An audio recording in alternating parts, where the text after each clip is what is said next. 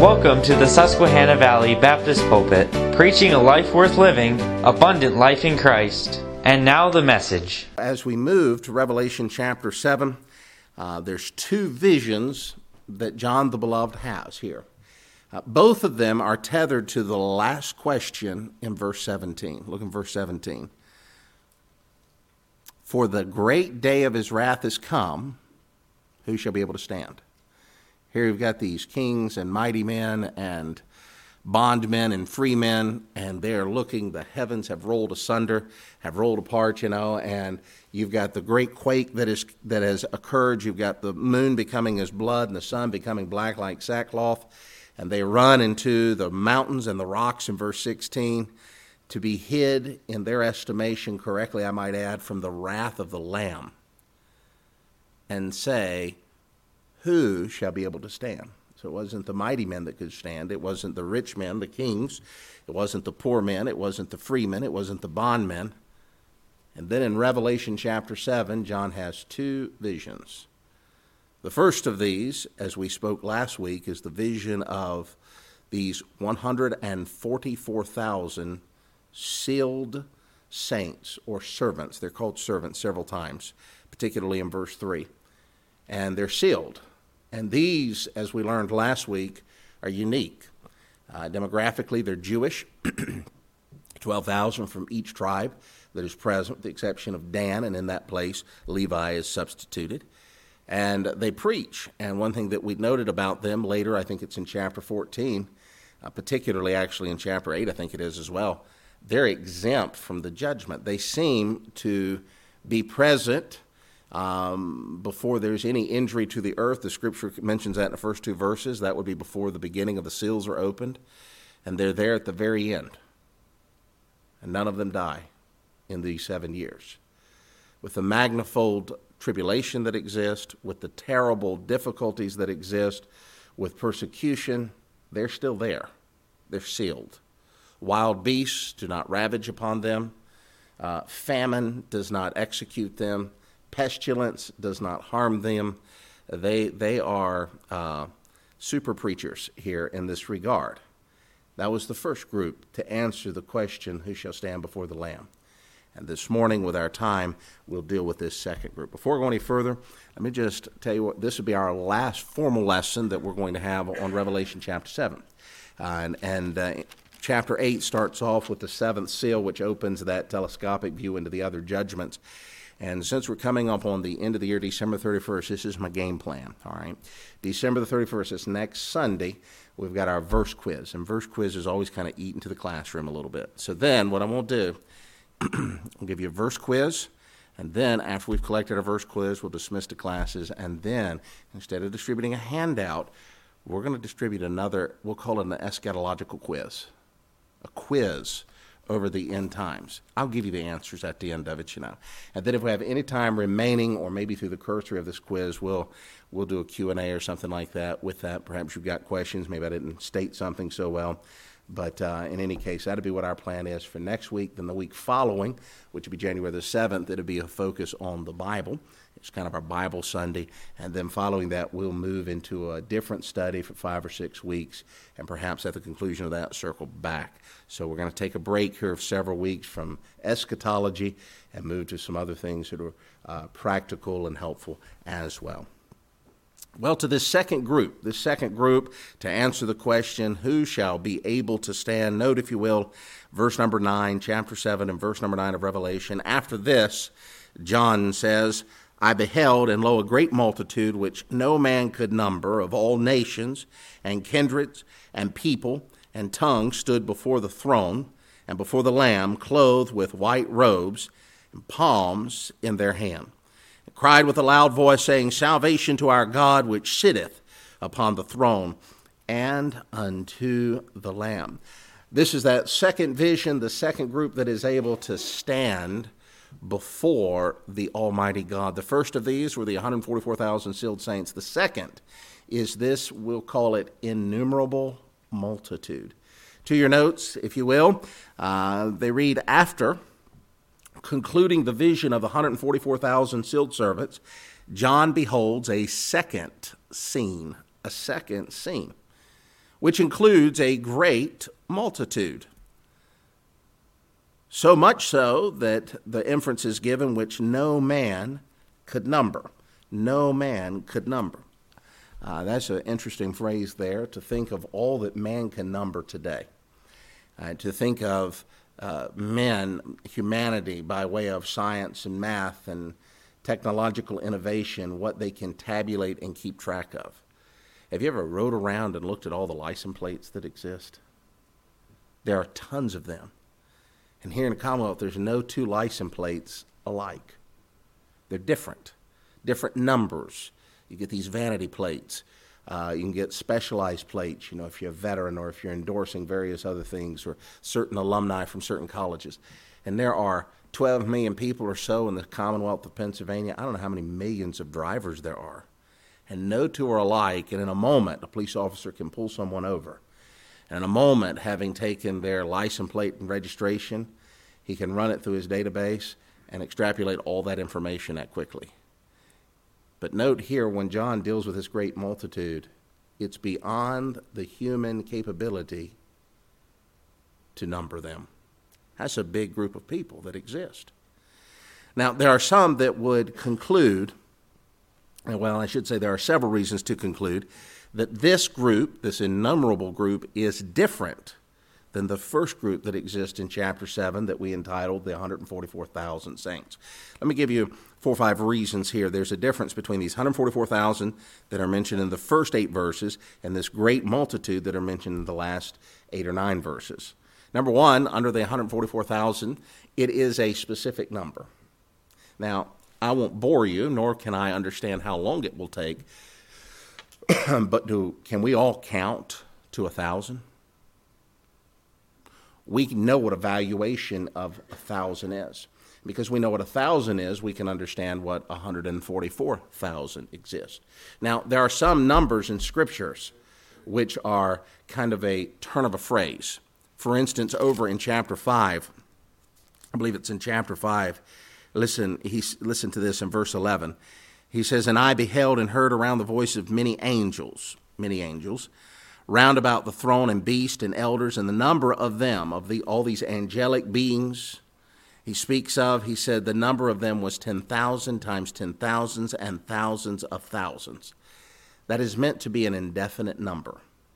A greek word for that gives you insight in that it's myriad which means it's just a number as broad and out of context so that you know there's a lot of them present. So, some numbers in the book of Revelation, like this one in chapter 5, are not meant to be. They're a great multitude. But there's a lot of numbers with specificity given in the book of Revelation. For instance, four beasts, 24 elders, seven seal judgments, seven trumpet judgments the mark of the beast, which is are all those real numbers? Yes, we quantify them. So one of the differences between these two that would see that two different groups is the 144,000 is a specific number, and this great multitude is an innumerable host. A second thing is this these 144,000 sealed servants, they are distinctly Jewish. None of them come from the tribe of, uh, of England. None of them come from the tribe of Scotland. None of them come from the tribe of, of China. They all come from 12 tribes that we historically and biblically understand to be Jewish, which brings a great question in and of itself. What happened to the lost tribes? They may be lost to some in history, but they are not lost to God Himself. But when you come to this great multitude, notice in verse number 9, they're not just from Jewish nation. The scripture says this great multitude they are from what? All nations. Keep that in mind when we visit Isaiah. We'll look at something quite interesting there. They're from all nations. So that is all nations that exist at the time of the end times of the tribulation. So that means the kingdoms, the ten kingdoms over which the Antichrist sits, there's going to be some from those kingdoms that won't follow him. If we want to look at Gog and Magog, there's going to be some from that region of the north. There'll be some that will have their allegiance to the Almighty God. You look at the kings of the south and the kings of the east. They come from all nations. That's a veritable excitement in our heart, isn't it? You know, we sometimes refer to people in abbreviated historical frames. We, we talk about the Axis power and the Allied powers, and we get the idea that if you were on the wrong side, if your country was on the wrong side of a conflict, then everybody in that country is evil. I have a book in my library. I know I've loaned it out over the years. I've, I, i have bought up several co- copies of it, but the guy retired, passed away. His name is, uh, uh, who was a full colonel, Colonel Logan Weston. And uh, he went into World War II when he was in World War II, he was part of a marauder group in the Burma, India, China theater. And he was one that would do harassment and interdiction. And he's walking across one day, and these guys, and he, he has this whole account that he feeds in. And the guy, I think, behind him got shot and killed. And they captured the Japanese sniper. And um, Mr. Weston, in on this account, begins to talk about uh, the narrative of it was odd that he was in the position that usually that was the one that got shot, his position. He was not supposed to be there, but through a series of events, he wound up there. And historically, in his years, that third guy in was the one that got shot, and instead, this time, it was a fourth guy. And they captured this Japanese fellow, and they began to interrogate him, and Weston asked him why. And he said, Because I saw the cross of the Bible in your belt, and I could not kill another Christian and amazed them to think that here's a Japanese sniper that as a little boy came to the saving knowledge of Jesus Christ. We don't think about stuff like that. We think in very binary terms so often. There's the good guys, and in the good guys, all the good guys are good, right? And then you got the bad guys, and all the bad guys are bad. So when we think about the end times, you've got the Antichrist, and so everybody in the kingdom of the Antichrist, everybody's bad, right? Not, not according to this passage. And think about the kingdom of the south or the east, or Mega, and you think, well, all of them are evil. No, in these nations exist individuals that will be just as saved as you and I are. They're not Jewish distinctly, they're from all nations. I must hurry. Number three, the 144,000, they're sealed in their foreheads. They're sealed in their foreheads.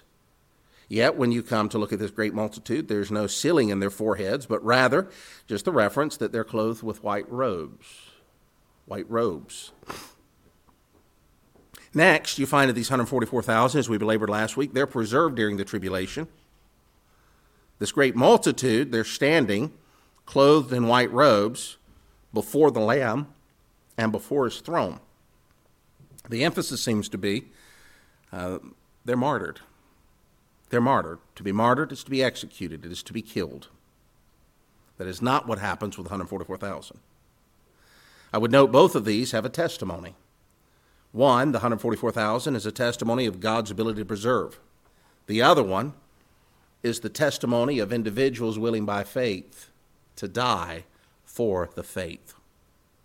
Now, some comment that this host is not a reference to the 144,000, but rather is a reference to those of the New Testament era.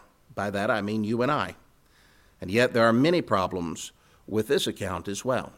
Um, in the book of Revelation, chapter 5, we're introduced to 24 elders, and you can circle back to the uh, sermon page, you know, and you can click on the one that says 24 elders, and there's a whole lesson about these 24 elders being um, uh, being standing in the stead, if you will, for the New Testament believer. But notice the New Testament saints as your blank there, and the great multitude.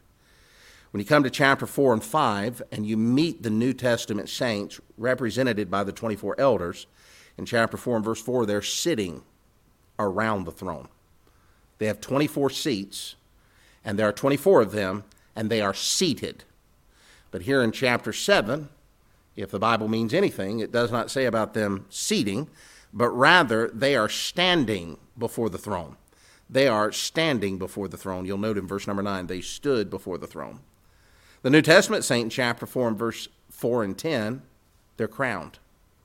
They're seated on thrones, and there's a crown on their forehead. There's no mention of crowns at all for this group of individuals in the end of chapter 7. Rather, they're said that they have palms in their hands which interesting. I couldn't find too much of where you find the New Testament um, chapter 4 representative with any palms in their hands. In reference to these New Testament saints, a theme word in chapter 2 and 3 is that they overcame. That word's used several times in chapter 2 and chapter 3 of the various churches. To him that overcomes, to him that overcomes, to whom that overcomes. So going forward, metatau, after this, there's no mention of the New Testament saint until you get to chapter number 19. Why? Because they've overcome. But when you come to this phrase here in chapter 7, the uh, later in the passages here, it talks about the reference of this group. Uh, John asked one of the elders that were nearby and said, Who are these? And he said, These are the ones that came out of the tribulation. So, different parallel here. One overcame, didn't go through the tribulation. The other one was martyred and therefore came out of the tribulation. In chapter 5 and verse 10, the New Testament saint, they're proclaimed, and this is biblically true, it's why they're proclaiming it, that they are kings and priests. Yet when you find this group, this group is said that they will serve him day and night in his temple. Now you've got two groups one that is a king and priest, that's you and I, and this group who will serve God in his temple day and night. In chapter 4 and verse 4, and also chapter number 19 and verse 16, we have something referenced interesting here, and at first glance, it might your eyes just move right over it. You don't even think about it. But in these New Testament, the 24 elders, the scripture says that they're clothed in white raiment. They're clothed in white raiment. As we read just a moment ago, this great multitude is clothed in a white robe. Now, immediately, what's your mind do? Same thing. Same thing. But it's not. It's two different words and has two different meanings. And that's why I have chapter 19 and verse 16 present. chapter 19 and verse 16, uh, you don't have to turn. These are why we give study guides. You can look at these later. But chapter 19, John declares, And he saw him seated on a white horse, descends with ten thousands of his saints. And he says specifically about him that is clothed on that white horse, he said he has a vesture. That's the same idea as raiment. The idea of this raiment that is being denoted is this is not just one article of clothing, it is an endowment of clothing. It is what a king and a priest would wear. When you come to a white robe, the Greek word there is stella, and it is one article that is white. Do you see the distinction? They're not clothed, it's the same color Later, they're all clothed in white linen, but at this particular time, one is in a vesture of royal refinement, and the other one's in a vesture singular that is white and attired. Two different groups. It would seem that this great multitude is distinct from previous mentioned multitudes, particularly in chapter 7 and chapter 5. It is neither the 144,000 servants, nor is it the New Testament era saints that time will not allow, we would also conclude that this is not an extensive group of angelic beings. In chapter 7 and verse 11, he talks about the angels that stood around the throne. If this grace host of people are individuals, if they were angels, why would other angels be standing around? Not to mention, we do know that there's a 10,000 times 10,000s times thousands, myriad groups of angels already referenced in chapter 5 and verse 11. Um, Therefore, this seems to be a special unique group. It's our belief that this group is the redeemed host of those that were saved, and I know the tense is different there from our perspective, are, from John's perspective, was, was saved during the tribulational period. They are linked with these sealed servants. It is likely that they, the great multitude, heard the gospel of the Lamb preached by them, the 144,000 sealed saints. Chapter 7 is not the first time nor the last time that this great multitude, in part or whole, will be referenced. In chapter 6 and verse 9, there's the fifth seal. And when he, it's very interesting, chapter 5, verse 9, it says he saw the saints under the altar. The reference that were there, they're under the altar, the souls of them that were slain. And here you see a reference. These are bodies that are present and they're clothed. But I liken that the two groups are likely the same, or at least that the portion in chapter uh, 6 and verse 9 is part of this great multitude that now stand in heaven. So they're mentioned there in chapter 6 and verse 9. Uh, they're also mentioned in chapter 14 and verse 12, in chapter 15, verses 2 through 4, and they're mentioned again in their finality in Revelation chapter 20 and verse 4, where John said, And I saw the souls of them that were beheaded for the sake of the gospel. He's not talking about the New Testament era saint. He's not talking about uh, the Old Testament prophets. He's talking about this group. Remember the prophecy given there in that fifth seal? Look in chapter 6 quick. They're crying out to the Lord that God would bring vengeance upon those that have opposed him and ultimately killed them. That's the cry of verse 10 Avenge our blood on them that dwell on earth. Here's an interesting thing in verse 11. And what was given unto them? White robes. Very in keeping with chapter 7. Um, but notice what the command was given. And it was said unto them that they should rest for a little season until their fellow servants also and their brethren, which should be killed as they were, should be fulfilled. So when you meet them in the first half of the tribulation, they're delivered up. Uh, many of them, in fact, perhaps the overwhelming majority of them, are going to be slaughtered for the faith in Christ Jesus that they now have during this tribulational period. They're going to come from the four corners of the earth, all nations. And what's interesting when you first meet them in chapter 6, the phrase is the prophecy there's going to be more that'll be greeting you soon. That's this, I believe, great multitude.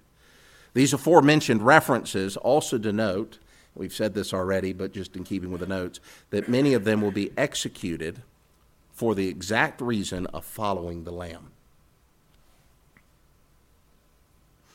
This section here in chapter 7 seems to be those that have actually been martyred. Out, uh, they came out of the Great Tribulation. Now, there's one reason I say that, what we do know is at the end of the tribulation, there's about a 75 day gap from the last day of the tribulation before the millennial kingdom begins. When the millennial kingdom begins, Daniel references that in Daniel chapter 12. But when the millennial kingdom begins, you do have something that you're going to need. In that 75 days, I believe Matthew chapter 25 will come to pass. That's referred to as the judgment of the nations sheep and goat. I'm going to make a reference here about this in a moment. And those two groups are divided. The goat nations, and keep in mind, I said this and this was intentional. We tend to look at things exhaustively binary. There's the good guys and the bad guys. There's good nations and bad nations. But keep in mind, nations are made up of what? People. And people have individual choices. And there's going to be people out of bad nations. Listen, right now, there are, right now, I'm firmly a, a believer that there are, there are believers, saints of God, in nations that politically oppose our country. Do you believe that? So, what I'm saying is, if our politicians would be listened to and we bomb India, Uh, not India, Iran, that judgment is going to fall out upon individuals we're going to spend eternity with. Now, I'm not saying that therefore there should never ever be war. What I'm saying is the whole binary thought that all the good guys live in the U.S. and no bad guys live in the U.S. is not theologically viable. I've heard several missionaries, some of which you know, have said, as their estimation, there's more believers in China than in the U.S. There, there is more than three times the population as well. So here, in this 75 day gap, you've got a judgment of nations. And you've got these nations, all the nations of the world, the goats and the sheep. What's interesting, the goats are given to eternal damnation, and those sheep are set upon the right hand of God into eternal life.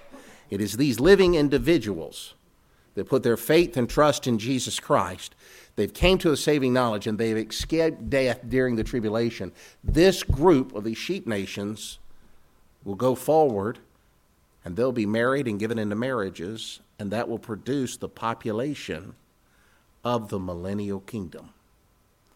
So, what I'm submitting to you is in chapter 7, these are the group of believers that died for the faith. There is another group of individuals that will come to the saving knowledge of faith and they'll make it to the end. They will live. And they'll be married and given into marriage, and they'll have children, and those children will, will grow and be married. And yes, it will happen in that accord. That's the way it will happen in the millennial kingdom. Why? Because he that ruleth will rule with a rod of iron. And it will work like that. And you'll have, a, you want to talk about a myriad worldwide population. By the way, all upon this terra firma that we stand. All of the judgments upon the earth, the devastation, the mega quake, the cosmic disturbances, she's going to have to endure another thousand years of the millennial kingdom. That's God preserving his creation, by the way. God preserves everything that he makes. If he's made you a saint of God, he'll preserve you. If you've made you a saint of God, good luck. Anyway, note this paragraph here. I gave that a little bit of elaboration, maybe to put some context here. This section seems to be those that have actually been martyred, that is, came out of the tribulation. With the idea of the tribulation still ongoing, they came out, and they were martyred for the faith. Those of this group that have not been martyred seem to be represented by the sheep nations, Matthew 25, 31 through 46. Verse 46 speaks that they will inherit the kingdom prepared for them. That's verse 34, rather. Verse 46, and will enter etern- into life eternal. The goat nations will be sent to everlasting punishment, Matthew 25, 46. So you have two groups here, then this will accord. So that way, when you're entering into the millennial kingdom, everyone entering the millennial kingdom is born again. I can put it. You finally have a theocracy on earth where everybody born to Adam's race enters the millennial kingdom, S A V E D. That's what happens. Now, notice this next paragraph because I think it's pointed. I think it sets apart the distinction between the New Testament saint, what we so often experience, and the tribulational saint. There'll be one type of saint in the tribulation that will not exist, that so often exists in our era. Unlike many of the false professors that existed in some of the churches of Revelation chapter 2 and 3, and they did. Some of them followed the doctrine of the Nicolaitans. It's like a censor, seeker sensitive movement. That's what the doctrine of Nicolaitans were. Some of them followed after Jezebel. Some of them left their first love. That was Ephesians, the Ephesian church in uh, Revelation chapter 2. They're false possessors. They existed. These martyred believers of Revelation chapter 7 have done more than just express a saving faith. See, by their faith, the scripture mentions that they had washed their outward appearance in the eyes of the satanic world of that age. He speaks of this in these verses. It talks about uh, uh, they in verse number 14 they have washed their robes. Now some would look at that and say, look, they did something to be saved. I don't think that's what he's saying at all. I rather believe that the choice is so distinct. At the moment these individuals of those tribulational era are confronted with the gospel, it's a, there's no middle ground. And equally, not only is there no middle ground, because there's still not a middle ground today, there's no half hearted commitment. There's not one of us in here that doesn't know someone that's came to the saving knowledge of Jesus Christ that just can never make it to church. Right? Or just don't seem to be able to get started on their Christian walk whatsoever. Or got started on their Christian walk and then all of a sudden fell away from God. Right? We all know somebody that follows that suit. That will not exist in the tribulational period. You see, right now you have the process of sanctification. And we would say this of a new believer. They need to what? Grow in the Lord. They need to grow in the knowledge of the Lord. And that's the process by which they become conformed to his image and used of his purpose. And every one of us that are here this morning, we know that that process of sanctification is challenging in our life. And it's by God's grace that we look back and say, oh, look at the mighty work that God has done in me. That won't be the theme of these Revelation saints. There'll be no church attendance. Not allowed to do that.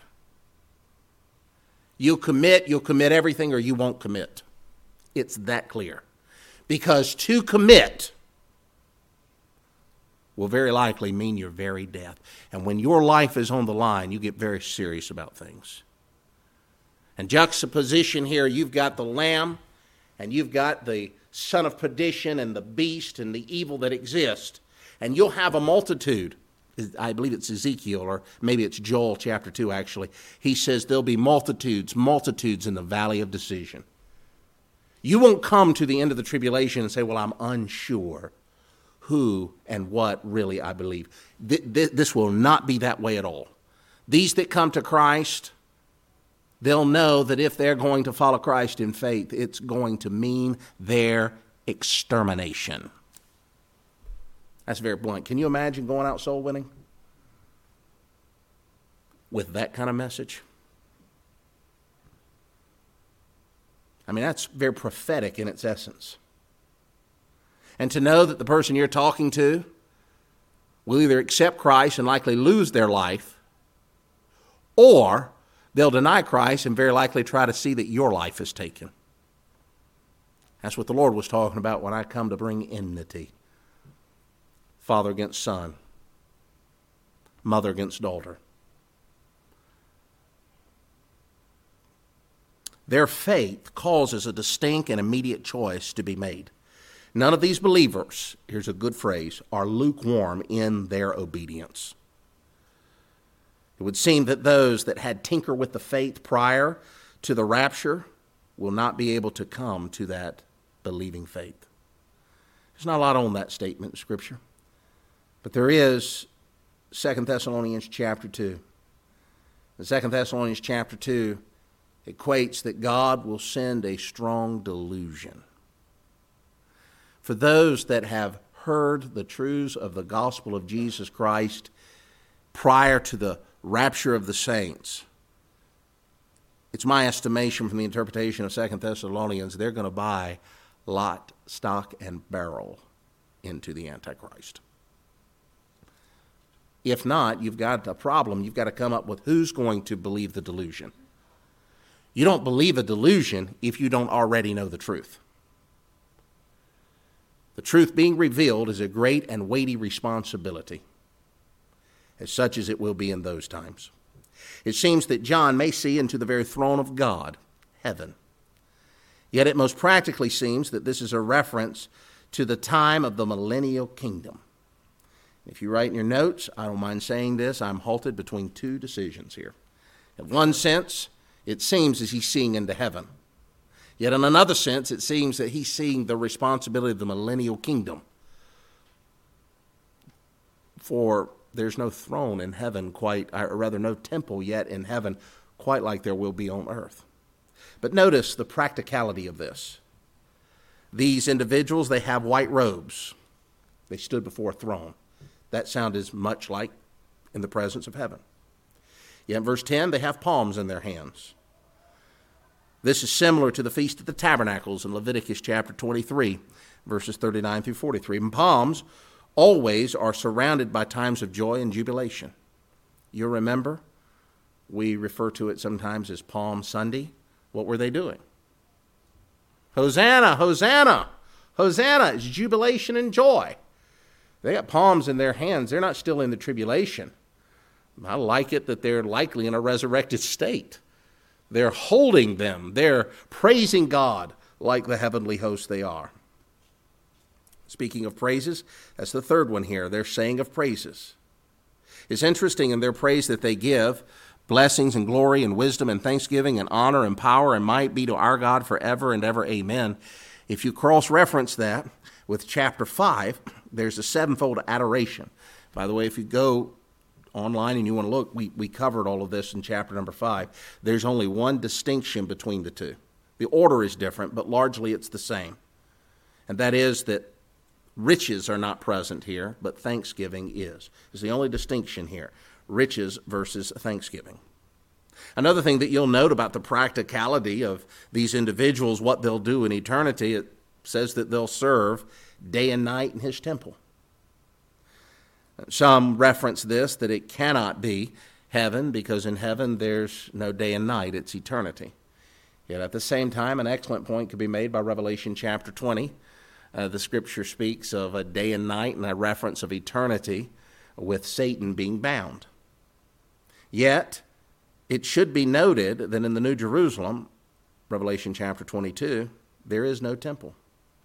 But in the millennial kingdom, not only is there a temple in the millennial, Isaiah 66, 19 through 21, there is also a tabernacle, Isaiah chapter 4, verses 5 and 6. So while they may not be present in heaven, they are on earth. That's why I somewhat think that this might be a twofold view one in heaven, and then what they're going to do in the millennial kingdom with their resurrected body. Notice the fifth one, verse number 16, references the practicality of this. They'll hunger no more, they'll thirst no more. I use the word weary for time, reference space, but the scripture says, Neither shall the sun light on them, nor any heat. Uh, they're not going to experience the abruptness of life anymore. There's going to be rest with them. Uh, from the moment of their salvation, uh, they have run from persecution and they've experienced the famine and the pestilence that has fallen through the very seal judgments. And now, it's never going to be this way again. It should be noted that in the New Jerusalem there is no sun nor night. Revelation chapter 21, verse 25. Verse number 7 makes a promise that's given later as well in chapter 20 that he would wipe all the tears from their eyes. Now, you'll notice one thing that I really haven't touched on is all the Old Testament quotes. Because this verbiage correlates to Isaiah, where Isaiah is talking about the millennial kingdom. In fact, the phrase wipe all tears from their eyes, if you go back to Isaiah in chapter 25 and 65, he uses those words. No hunger or thirst. If you go to Isaiah 49, in fact, turn to Isaiah 49 for a moment, because I, I want to get to this last verse here. But in Isaiah 49, listen to verse 8 and 10. Thus saith the Lord, in an acceptable time have I heard thee, in the day of salvation I have helped thee. I will preserve thee, and give thee for a covenant of the people to establish the earth, that thou mayest say to the prisoners, Go forth, to them that are in darkness. Sow yourself, they shall feed in ways, and their pastures shall be in high places. Listen to verse 10, Isaiah 49 10. They shall not hunger nor thirst, neither shall the heat nor sun smite them. For he that hath mercy on them shall lead them even by the springs of water shall he guide them. By the way, that's the same reference in Revelation. The Lamb which is in the midst of the throne shall feed them and shall lead them into the living fountains of water, and God shall wipe all tears from their eyes. It's my submission that though John might see them in heaven, the practicality is what they're going to do during the millennial kingdom, this great multitude. I'll notice this last paragraph and hold your place there to Isaiah chapter 49 regardless of where this multitude is when John sees them. They are an innumerable host that come from every direction of the earth. This was prophesied by Isaiah as well. Notice verse number 12, that same text, chapter 49 Behold, these shall come from afar, and lo, those from the north and from the west, these from the land of Sinim it's interesting, if you'll look that up, most commentator believes that's the far, far east. It's interesting, isn't it? These 144,000 are going to preach the glorious gospel of the Lamb of God. There's so much about that that I don't understand. But those who are earnestly seeking, God will not fail them to hear the gospel of Jesus Christ. And out of all the diabolical deeds and the wrath of God being poured out upon this world, there will come a redeemed, innumerable host. And though many of them will be martyred, even those that will be martyred, God will see to it that they have a place in His millennial kingdom. Not to mention an eternal home. So, will people be saved in the tribulational period? I think the answer is an emphatic yes. How are they saved? Same way I am, same way Abraham is, by faith in the finished work of Christ. I'm thinking of that old gospel song, Are You Ready? Are you ready for the judgment day? Have you received the gospel? Father,